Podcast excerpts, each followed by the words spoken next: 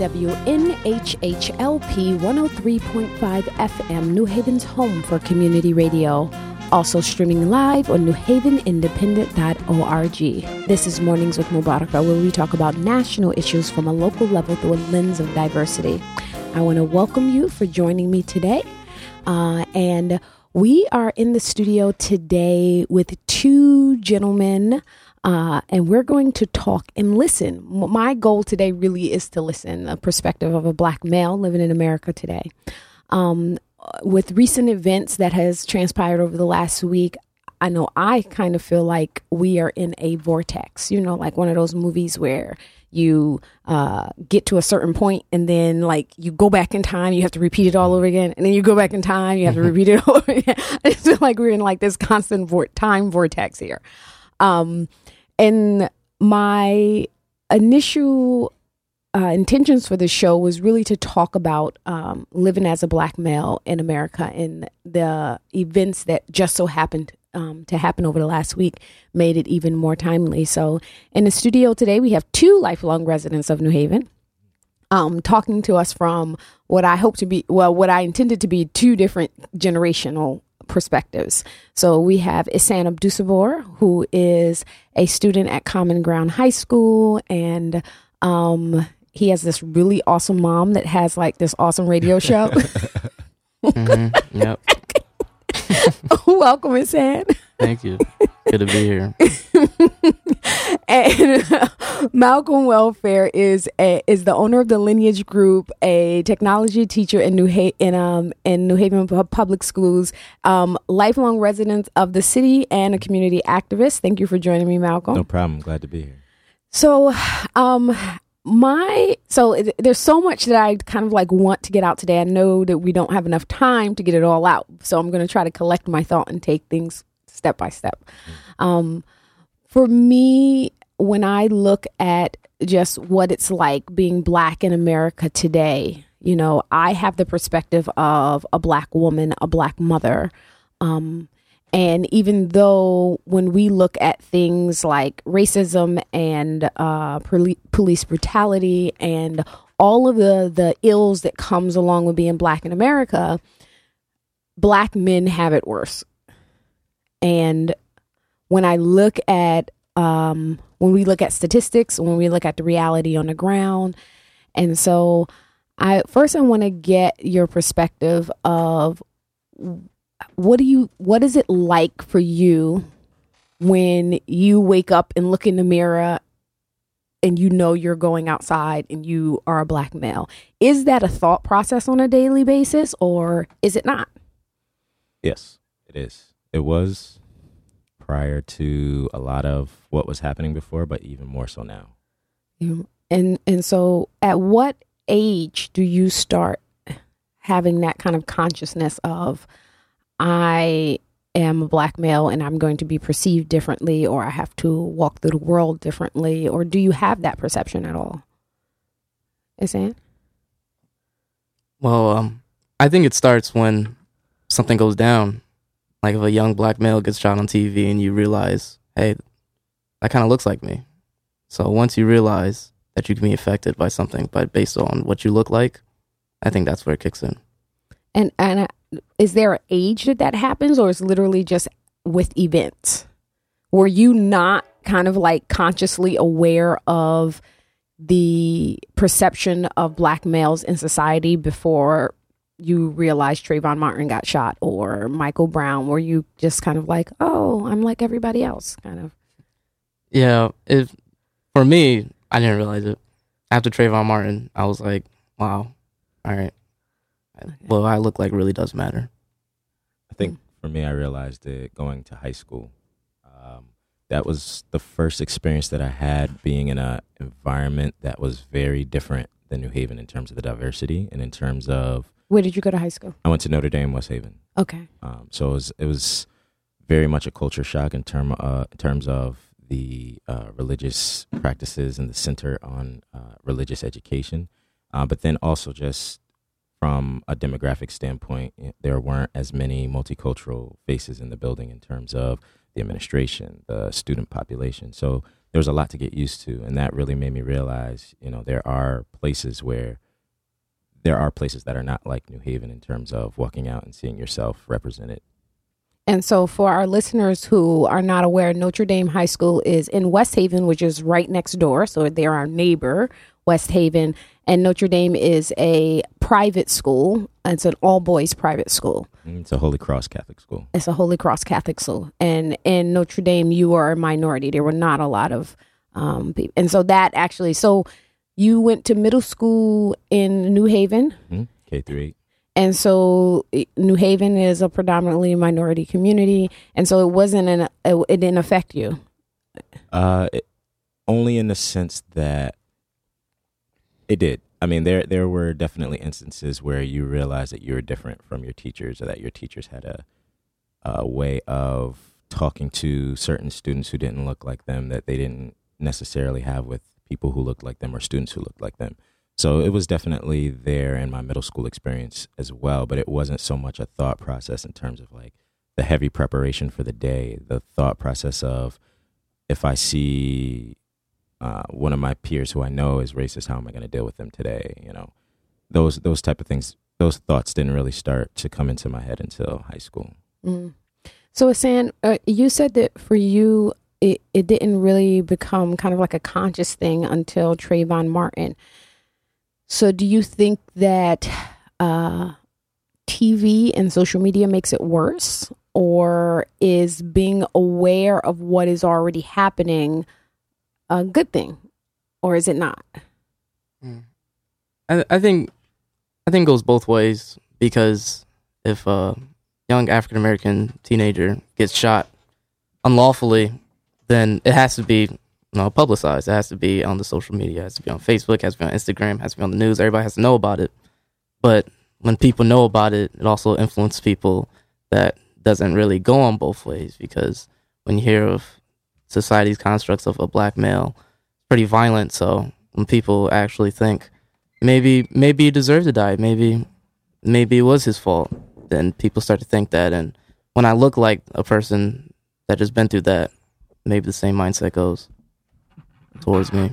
What, what, and what, what do you think about TV and social media, Malcolm? Is that a Uh, I think some of the effects of TV and social media are. Um, because you're a tech teacher, so Yeah. you, you you talk about this with your students? I do. What I- grade do you teach? I teach third through eighth grade. Okay. Um, and I think some of the responsibility of society in understanding the effects, especially of social media, are important, especially when it comes to showing violence and to, and getting out the news because you want to know what happens and you want to know what happened, but you you also don't want to desensitize people to things that they should feel sh- they they should feel shocked by. So what I'm noticing is there's a huge trend of this overstimulation of uh, violent images through social media, and especially black images. Um, and just knowing the historical context of um, white supremacy and racism in this country, there are I know that there are groups of people who enjoy watching those those scenes and who um, are not negatively shocked or negatively impacted by seeing those those things. But then there's also the flip side of maybe young people or people who are not necessarily mentally ready to see those images or to understand so violently the truths that they've maybe known but never seen or you know heard about but never really believed were there in terms of racism or violence uh, Mm. toward black bodies in America. And so that can have a huge um, negative psychological impact on how people not only function throughout the day, but also use the internet and internalize that violence and act out that violence within their own lives. So it can be dangerous. As a, as a teacher dealing with children as these things have transpired over the last, you know, 5 years or so, do you see a difference in their behaviors when an event happens? I do. I do. Um, over the years, there has been less shock. There has been more apathy, uh, less willingness to discuss some of the solutions that can come through education and knowledge, um, which results in a rejection of knowledge, which makes my job harder. Mm. So I'm seeing this effect where the violence is having such a shock on the mind and the and the body um, of these students that they're shocked into wanting to do nothing, shocked into wanting to discuss nothing. Nothing matters anymore. So it's um, Mm. it really is a tough job to go in first to make them aware of all of the options that they do have and to remind them that they have options despite the violence that they see and despite the shock that they feel. Um, and that definitely is tough. But once they start to see those options, it, it does become um, a little bit more automated in terms of having them think of solutions, having them discuss Mm. solutions, having them use their foundational knowledge and their content knowledge to explore some of the solutions to ending and deconstructing racism, white supremacy. You you know the I'm I'm thinking about the age range that you deal with three to eighth grade. That is a huge developmental difference. Mm. What is the what kind of conversation? What differs in the conversation you have with third graders versus eighth graders for parents? Like, at what point do you have that conversation with your with your? I know with your with your kid. You know, Mhm. as as a parent. For us, you know, we're um, my husband is a police officer, so we've always had very real conversations with our kids. I think fairly young, like this is what's going on in the world. We discuss the news. We talk about what's what's happening. We give them a chance to kind of like give their opinion, and I guess I think my, uh, of course, every parent think their kid is like mature and can understand everything. Right? so, um, I don't think I ever really thought.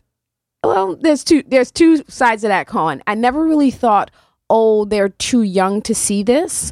But then again, when they were young, all of this stuff wasn't going on. Mhm. We was not having this literally police shooting people live on Facebook kind of Right. thing. you know, Right. when it's in was five or or 8 Mhm. So I think that makes a difference. So at what point do you have kind of like conversations with kids that you think that they can understand? Well, I work at King Robinson Magnet School, and that's an international baccalaureate school. So the perspective on our education is global. And being that the violence toward black bodies has a global impact, it's kind of hard to not come across it or talk about it in in the day to day lives of student learning. Um, the young the younger students that I work with ask me about what they see on TV, what they've Mhm. heard, and what their parents are talking about. Um, and then for me, it's important for eighth graders going into ninth grade, eighth graders who are going into um, developing more intense projects to display to the community that they have an understanding of what's going on around them. So we do talk about it.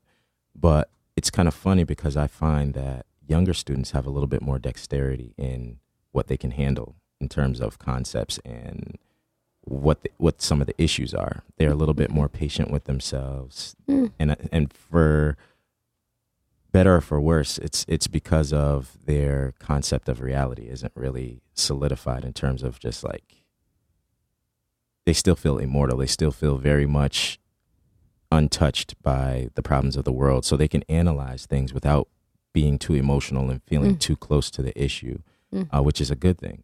So it's kind of funny that the younger students have a little bit more flexibility and dexterity when it comes to having those conversations and exploring some of the solutions.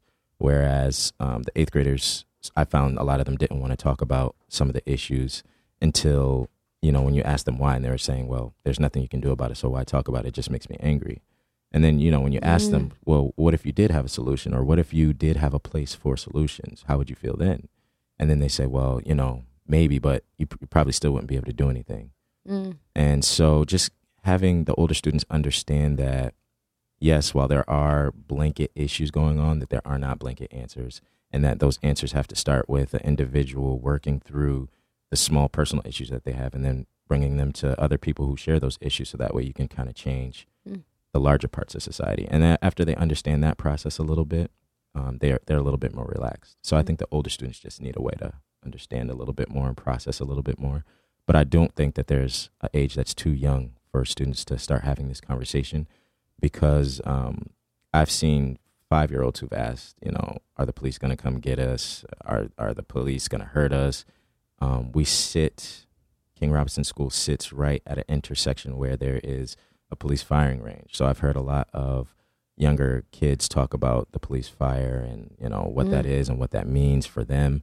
So they're very much aware of, if not the real world context, the emotional context that they feel and that they're understanding from those around them. Mm, mm. It's a- as a young person with your friends, eh, are you talking about what what goes on? And I know you personally, you have a, a wide variety of nationalities for your friends. So you have like the UN of friends, right? so, but is that a conversation that you have? And is the conversation different with your friends who are a minority versus the ones who are not? Um, don't really. No, we don't really talk about things like this. No.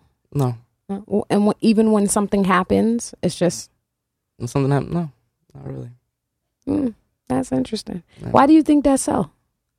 Um, Do you relate to some of the stuff that Malcolm says? That do do you think that they just think that there's no sense in talking about it because there's no solution?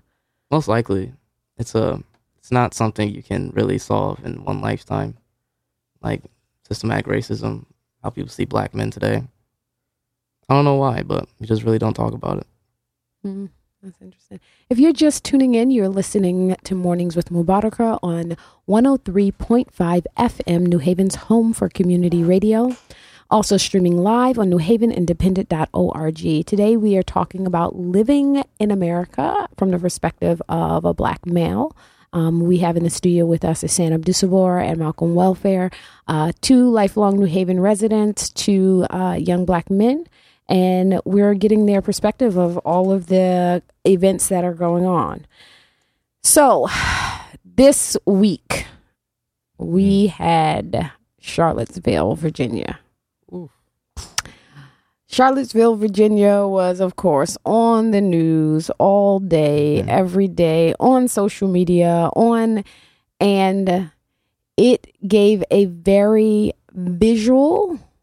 I let me say, I heard one reporter say that the purpose that they wanted to achieve was to prove that they were more than just an internet meme. I think they totally proved their purpose for people who wanted to just say, oh, that's just these uh, keyboard vigilantes. People don't really do that in real life. People don't really feel that in real life. We've come so far in America. We don't have Nazism here. We, you know, we don't have not for people who wanted to kind of like wear rose-colored glasses. They certainly put themselves out there. Them meaning the organizers of the event, the white supremacists, the neo Nazis. Um, they certainly achieved that, where they not just removed, but I think slapped off people's rose-colored glasses Mhm. as to the racism in America. Yeah. Um, it's saying, what went through your mind when you first saw what was going on? Well, when I heard first heard about Charlottesville was when you was actually in the dining room, um, watching the video of the car running over the people.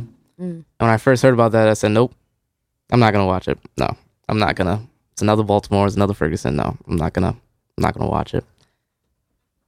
But of course, I watched it, being curious, and I was disgusting. I Mhm. couldn't. It was just terrible. Mm. And then I'm trying to avoid it, and I'm like, "Nope, I'm not gonna see any more videos." Scrolling through Facebook, I see torches in the middle of the night screaming "White Power." You cannot replace us. And I'm like, oh my god. So here is the interesting thing. I thought they were saying you cannot replace us. Then I watched a clearer videos. They were actually saying Jews cannot replace us. What? They were not saying you. And I thought for like two days, I thought that they were saying Oh you cannot replace us. They were actually saying Jews cannot replace us. Mm. So that was like that was like mind blowing to me. I'm like, what? really? Mhm. So Yeah, I thought that too. Oh, Wow. Um and I and my my concept of that is because Jews also look white, they are concerned about Jews in particular replacing the white European male. Mhm. So you saw like, you, that, that was my face too. That was totally my reaction as well. Wow. When I first when I yeah, that was my reaction as well. um so you did and so what went through your mind as you saw this very real kind of like the physical manifestation of the racism that we have talked about in I feel like it was a physical manifestation of the racism that we have talked about in a kind of like when we say systematic racism, right? There's no face to that, right? You think of systems, you think of the way things are planned or right? It's kind of like this this non-tangible type of racism which makes it harder for people to grasp. But when you put a physical face a physical body and actions behind racism, it makes it real. Yeah. So when you see that as a black young man, what does that what does that uh, tell me about your reaction to that? Oof. I was mostly numb to the situation. I I just didn't know what to feel seeing all that. And after seeing videos of like black men getting beat up, I was thinking I'm never I'm not going anywhere near things like that cuz that could be me. Mm. But I just it was pretty I don't know, it was just it was just something I never seen before. But I think in a in a way it is actually kind of good because it gives it gives evidence, 21st century evidence that this is real. Nobody can say, nobody can say, oh, that's what, like what said, it's more than an internet meme. It's real people doing real things and hurting real people and killing real people. Mm. So I think I think there's evidence, but unfortunately, it had to happen. And Malcolm, what's your what was your when did you first hear about it? Uh, I was at a cookout and I was on your page and saw that you had shared the video. And I was, I looked down at my phone. I was just kind of like, some more craziness going on. And I was like, okay, I'm just, I'm at the cookout. Let me put this phone away. I put the phone away and, and I didn't pay attention to it until later that evening. And when I saw it, I was just like, whoa, like this is, this is crazy. This is, Hmm. this is, this could be the tipping point for a lot more of these pop up um, rallies and right. demonstrations to happen across America. I wasn't sure if that was like because I've just been feeling like seeing these smaller demonstrations happen across America. They're just kind of like probing and testing out Mm. what they could do and couldn't do. Mm. And I'm wondering if it is going to lead to a bigger demonstration that happens across the country at the same time. So I was wondering if that was So what so was happening now. So the video that I shared that you both the, so the interesting thing about this video that the video was I actually was watching the video live when it happened. And I was just kind of like scrolling through, like seeing what was going on, and it came across my news feed. And I tuned in about five minutes before the car crash happened. And after the car crash, it actually somebody knocked the video out of the the the, the woman's hand. And I was like, in my mind, I was like, did what happened? Did, did a car just like ram into people? I was like, no, no. And I was like trying to click, like, okay, why did she lose internet? And I actually had. Then I started looking on the feed, and then people started saying what happened, and I and which confirmed it. And so me watching it wasn't kind of like when I shared it, I was like, oh wow, this is crazy. Do people know that this happened? right? It was it was a shock for me because I actually watched it when it happened.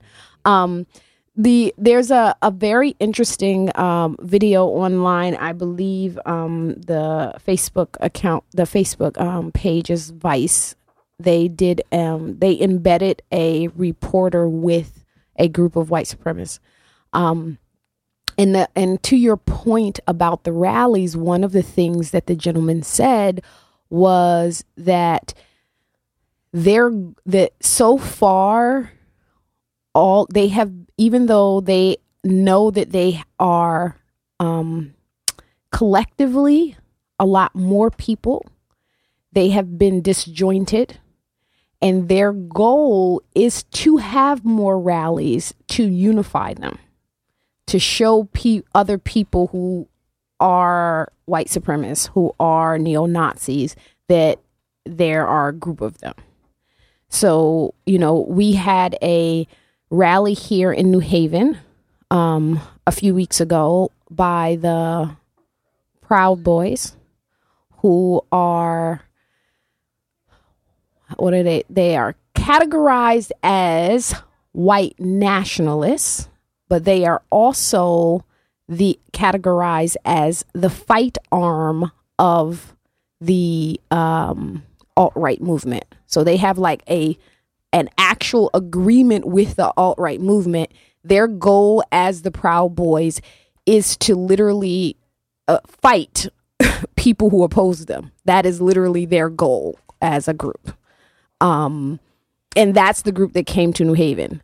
Um, I don't think that they anticipated the response because it was like what like a dozen of them and then like 150 counter protesters showed up Yeah. so it Yeah. was like yeah you may not want to bring that to new haven Not you in know, New now- Haven. you know you may not want to come back here but uh, that but i think to your point i think that that is something that every city is now concerned about and there is this huge so let's have this conversation about what's the difference between giving freedom of speech versus uh you know i guess sanity i don't know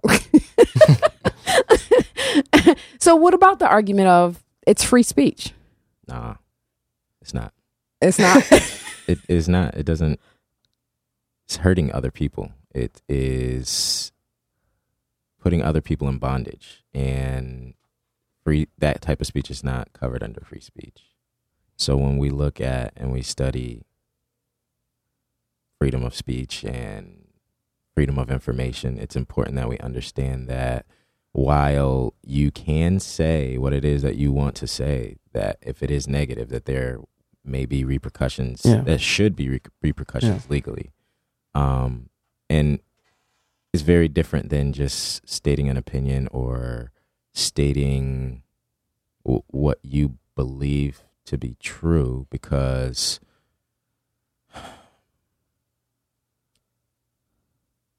someone's freedom and livelihood is not up for debate. Hmm. Someone's human spirit and the the wholeness of the right for their spirit to be whole and intact is not up for debate.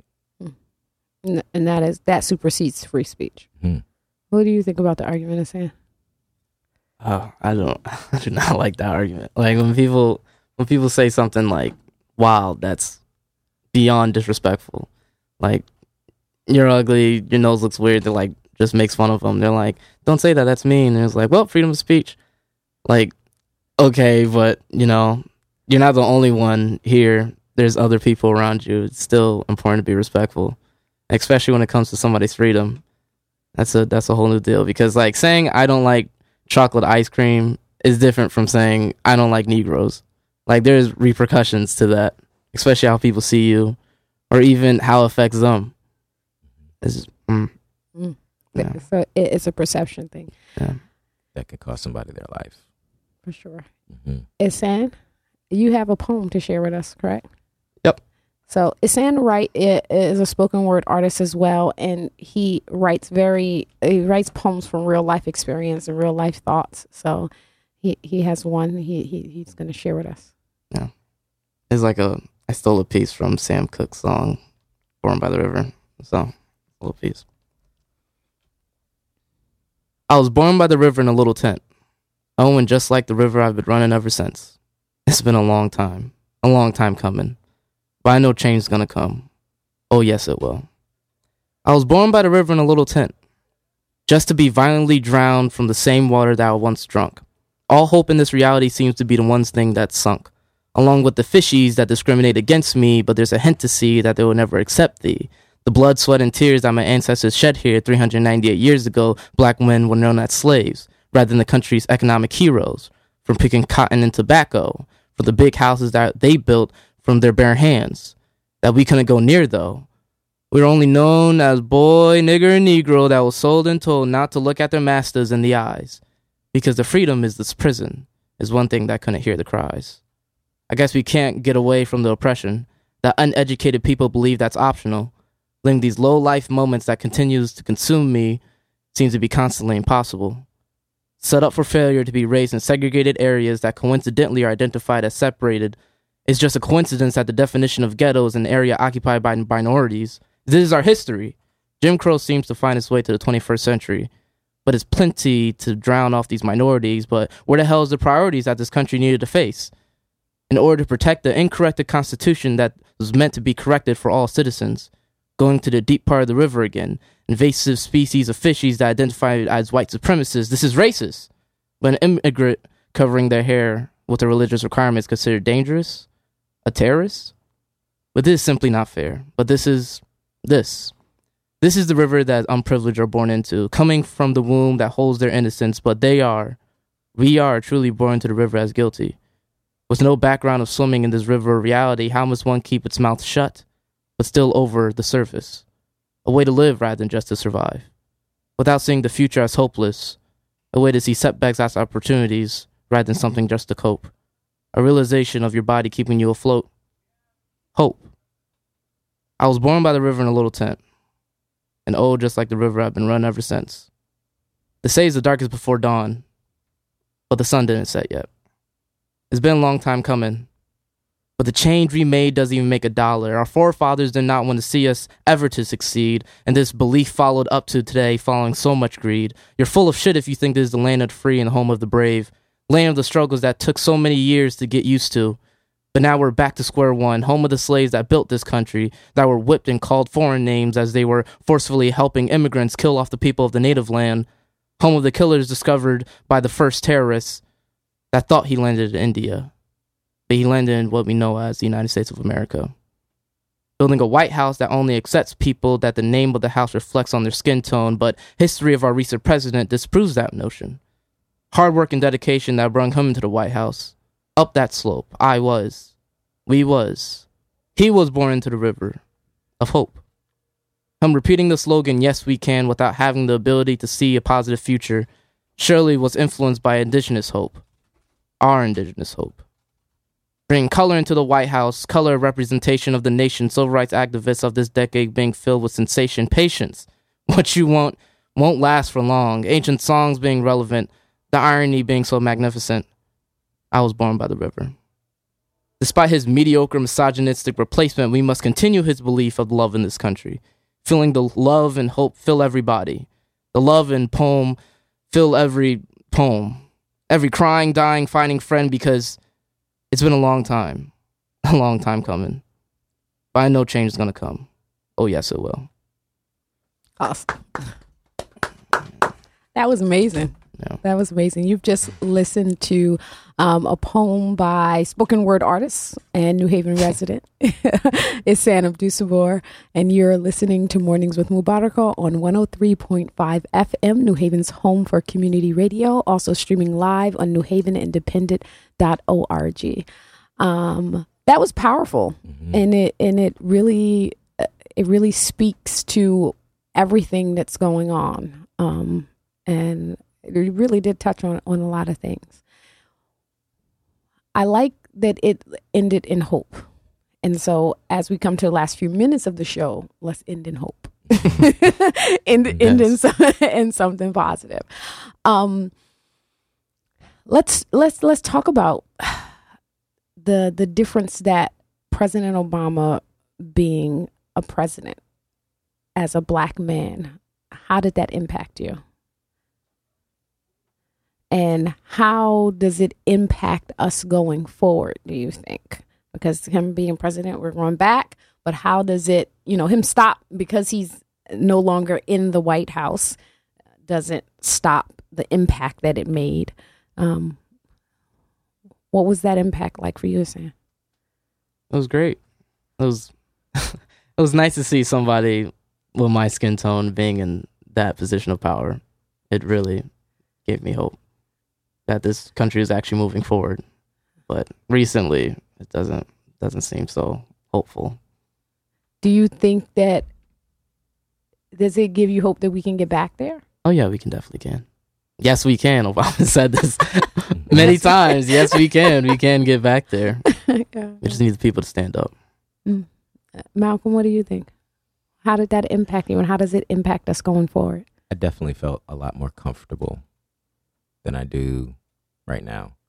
Um, and I think that the impact of having that comfort and feeling that layer of safety uh, for me just makes me want to get back to that level of even though it wasn't perfect but that level of just like psychological and physical physical even safety um so I, I definitely think that it can happen again um, it just needs to be remembered that you know we were there and we got there through doing things the way that we have always done them and the thing the way that our ancestors have done them which was through hard work and dedication so Mm. that's that was definitely the the lesson that I learned from the Obama presidency and what I take with me into the future even though it's not a a, a place of uh, good feeling like it was in that era Mm, mm.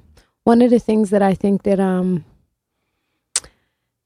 has transpired, and you can agree or disagree, is I feel like because we experienced life under a black president, and we felt like we had so much hope in it going forward, and now that we've seemed to have gone so for so much further back, it at least gives us a closer point of reference mm-hmm. that we we can change Yeah. that this country can progress we just can't we just have to stop going two steps forward one step back Yeah. because that, that's what it seems like to me that we are we've we went two steps forward one step back we're still a little bit closer than we was before but we still went backwards Yeah, gotta make a choice yeah, Yeah. for sure. Um, so as we come to the last five minutes of our show, uh, what do you want to leave people with, knowing that you're talking to people of all different backgrounds um, that that listen and tune into to our show?